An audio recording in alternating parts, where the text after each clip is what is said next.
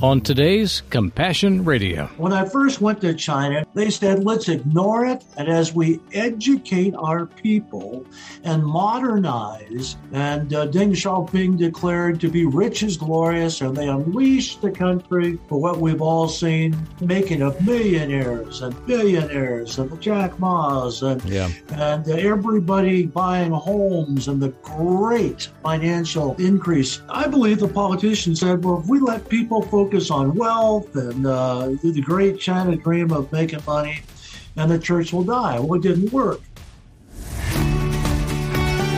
Welcome back to another fact and passion filled episode of the only radio journal that brings you to the front lines of faith like a breaking news investigation.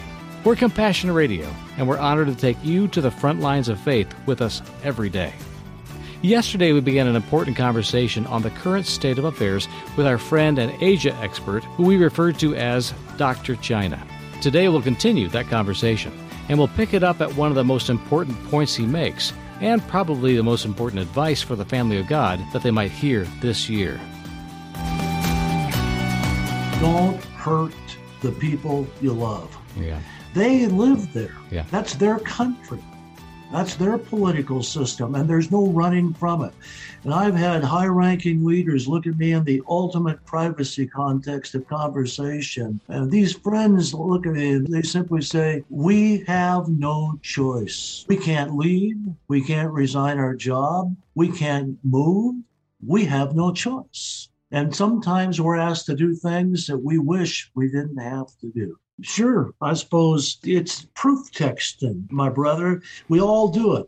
Do you quote the verse? Submit to those in authority. Right. Who is there but God has appointed them? That's true. Or do you quote the verse? We must obey God rather than man. And all of us that have been in God's word for any length of time get pretty good at picking the fruit that we want to throw at somebody else. Yeah, exactly. You should be acting this way because I can. I get you. The freedoms that we have in Christ, we often think means that those freedoms should be self evident in our political systems. And if they're not, we've got to change them immediately. And if we can't, something's wrong with us or our theology. Those who are born and raised in a communist country or other types of totalitarianisms, they're read the same scriptures that Paul wrote to his followers and his congregations in the Roman Empire, saying, What do we do with what we got? And Paul basically told all of them, Deal with it. However, you find yourself, follow the Spirit of God where you are and represent Him well. And if you're called to account for it and you have to pay with your life, so be it. But none of us want to pray that way. But don't bring down the wrath of the state on your head for no reason. Good grief. That seems to be the problem we're having with the way we encourage people to act as if they possess the same legal rights we do, Right. and then challenge them to act in similar fashion where they are when they have zero protections. And all we're doing really is endangering them and endangering those they love and the church around them. And we think we're doing them a justice by doing that. That's the thing that's really has bothered me some about the most evangelical fringe ends of our denominations here in the States. We really expect people to act as if they've been given the Bill of Rights. True. That's true. And, and in fairness to communism, and by the way, for our listeners, I, I am not a communist. I don't work for the Beijing Chamber of Commerce. Amen. In fact, I have an 18 page document. It's a white paper on Marxism in China and the parallels to what we're seeing happen here in our own country. Okay. And if uh, you'd be interested in sending that out through your network, I'd be happy to let you do Oh, I'd that. love to have a copy of that. So I am not a communist. However, China believes that they are responsible for all the people in their country, and that includes the religionists and the Christians. hmm They have a department of religion, Right. defense, education, roads, transportation, agriculture, and religion. hmm That's the way they're set up to do business. For us to come in and say, yes, I happen to have a history, you know, forgive me, as a Baptist Right. one of our Baptist distinctives is separation of church and state. Right. I believe that that can be defended scripturally, but America is one of the few countries in world history that is held to that. Yeah. We are the outlier. Yes, We're we not are. the norm. So I think we need to bring to the table some humility and realize that God's church has functioned in many different political climates Right. and not be too fast to bring our own opinions, at least to the forefront, but allow our brothers and sisters inside great countries like China to work out their own salvation with fear and yeah, trembling. Exactly. And that's, you know, a novel concept. We start with humility in anything. We're not really good about that in our American culture. But yeah, I believe the Bible requires us to start with humility, knowing that we don't have it all figured out. We don't have it all in our hands to dispense with as we want to. God has chosen for us to grow up in the place we are. And I think it's one of the interesting questions that kind of pops up when you deal with the clash of our theological camps in the West, primarily in Western Europe and America, where there's a sense of the separation of church and state, where religions can work out their own questions internally and make their case to society at large without, you know, without punity. In China, you got people who grow up under a regime. There was a freer regime, so to speak, intellectually before the communists came in, but not personally. The regimes that came before the communists were just as totalitarian in a kingdom sense, and all of the empires went before them held just as much sway over the individual, and individual rights were not a concept even understood or even discussed before that time. Yeah, I, I think you bring up a point of the history. This isn't just something since the times of Mao Zedong or our lifetime. Yeah. It goes far deeper than that. In uh, the year 221 AD, which you probably remember very well. Of course, yeah. we were all uh, skipping around as children then. But there was a man by the name of uh, Qin Shi Huangdi. Mm. Qin, we named call the country China. Mm-hmm. And after about 500 years of warring states, he stepped in and he was probably the foremost and certainly the strongest totalitarian leader.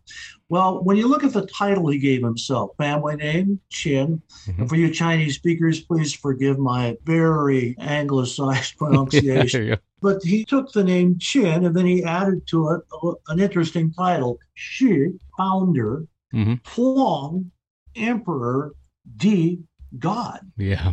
And by the way, Mr. Xi has in many ways openly styled himself as a leader after Qin. The current Xi. Yeah. Yeah. And so it's founder, emperor, God.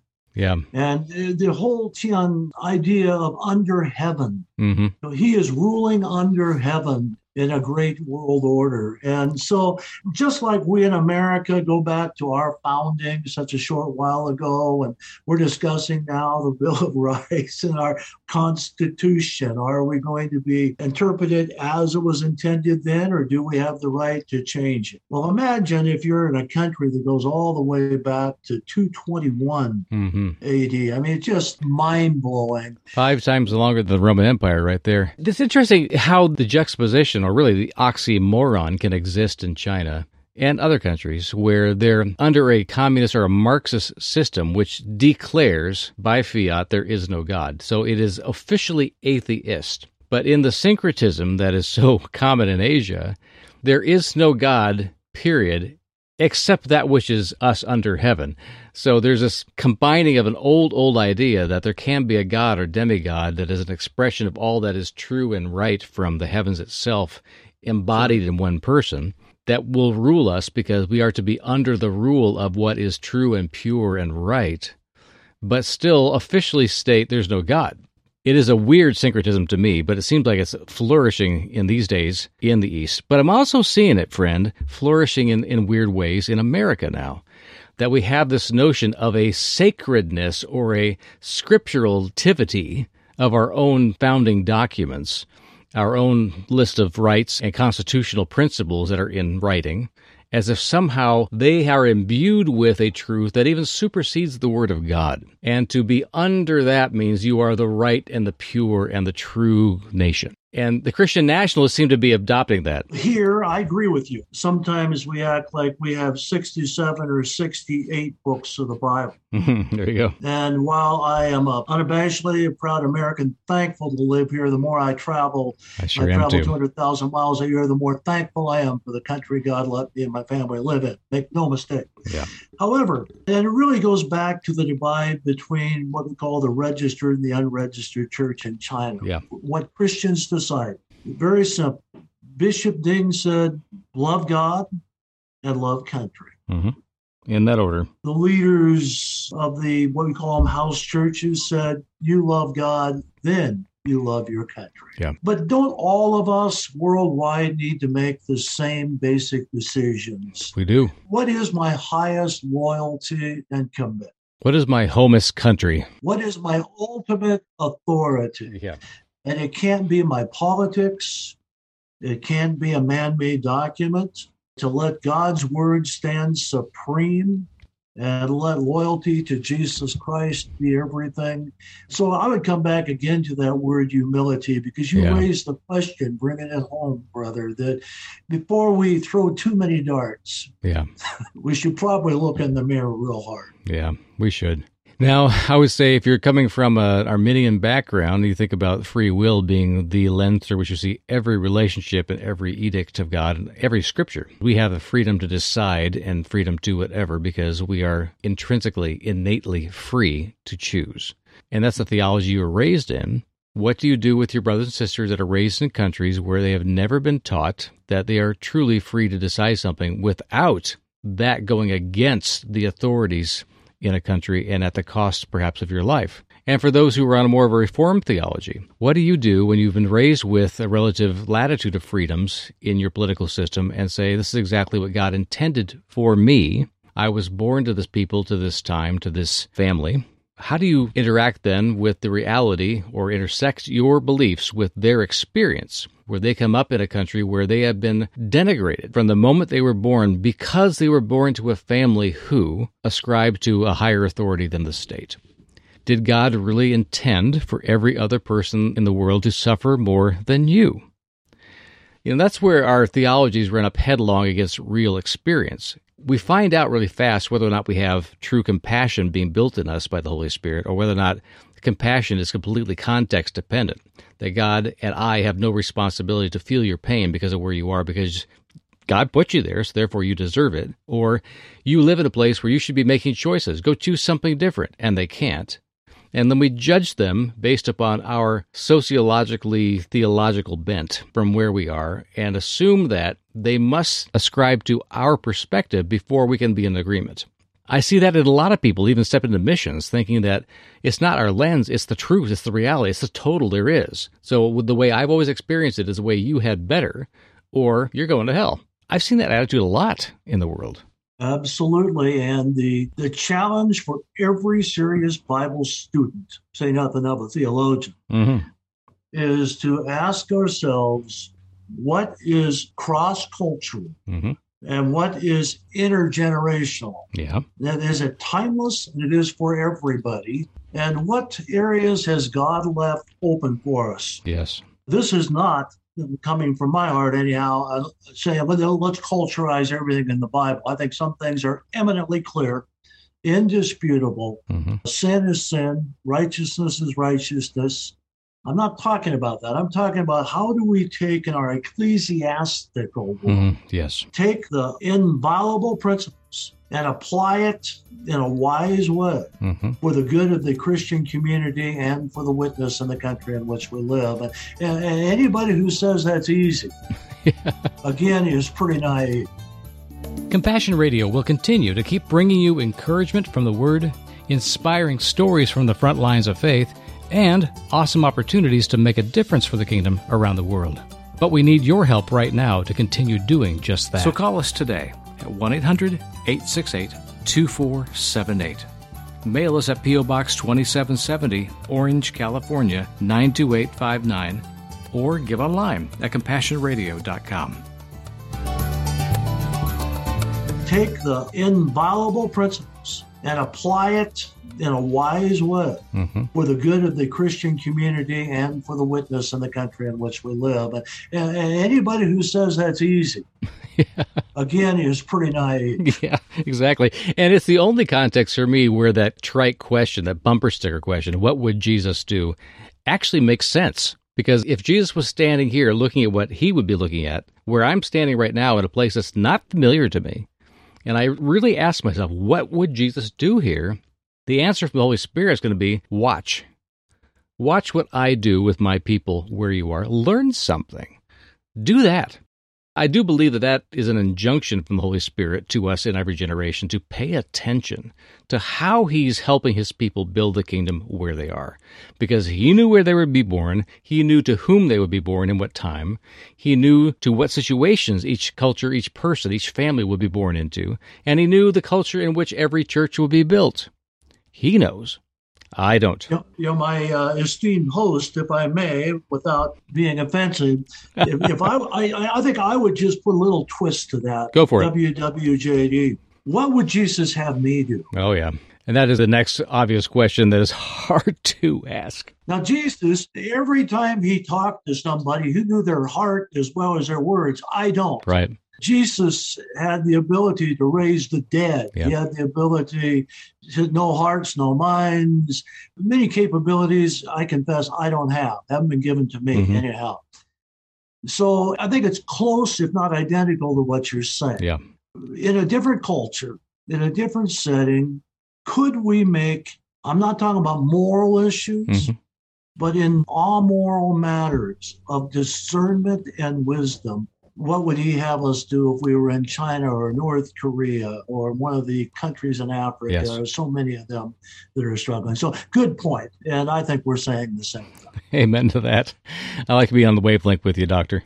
You've always been very gracious, too, about standing in a place theologically where decisions are going to have consequences, and you know they will, and still being gracious to those who are struggling through how to come to terms with what God's really doing in this place that I was not expecting, through people that I was not expecting Him to work through, and people to ascribe to the state or to their family, whatever, different kinds of faithfulness or loyalty or patrioticness that I would not have expected myself to be able to do in that situation. You've been able to help us understand that better as we've gone through these places, and you're gracious to those who are struggling through those understandings. I don't think it's possible really to get to the heart of what the kingdom is around the world without obviously spending real time with people who are in that kingdom or asking God to show you who He's got in different places and why they're important to Him and His purposes, and to ask Him to help us to love them the way He does. Otherwise, we're stuck with this inconsequentialness to our worldview, which means to me that what's happening out there in the world is of no consequence to me. It doesn't touch me at all. I'm not responsible for what they're going through. I don't need to open the borders to my country to refugees because it's not my problem. I didn't start it. And we have this theological xenophobia too, not just against people of different colors or smells or habits or menus or whatever. We see people coming towards us. We have no indication in our hearts that we are responsible to ask God what He would want us to know about them because He values them. It just doesn't cross our minds until we are forced to be in the room with people that God is using for His purposes. And we humble ourselves and say, I don't know what's going on here. I need to learn. And God then opens our hearts to make it possible to. And from that comes, as you say, those relationships that are long lasting, that provide inroads over generations into countries, and that pipeline stays open for His purposes. We feel like we're incomplete people without being able to entertain the stranger who is now a friend, without being able to go to them from time to time and celebrate with them God's work in their lives, their people, their families.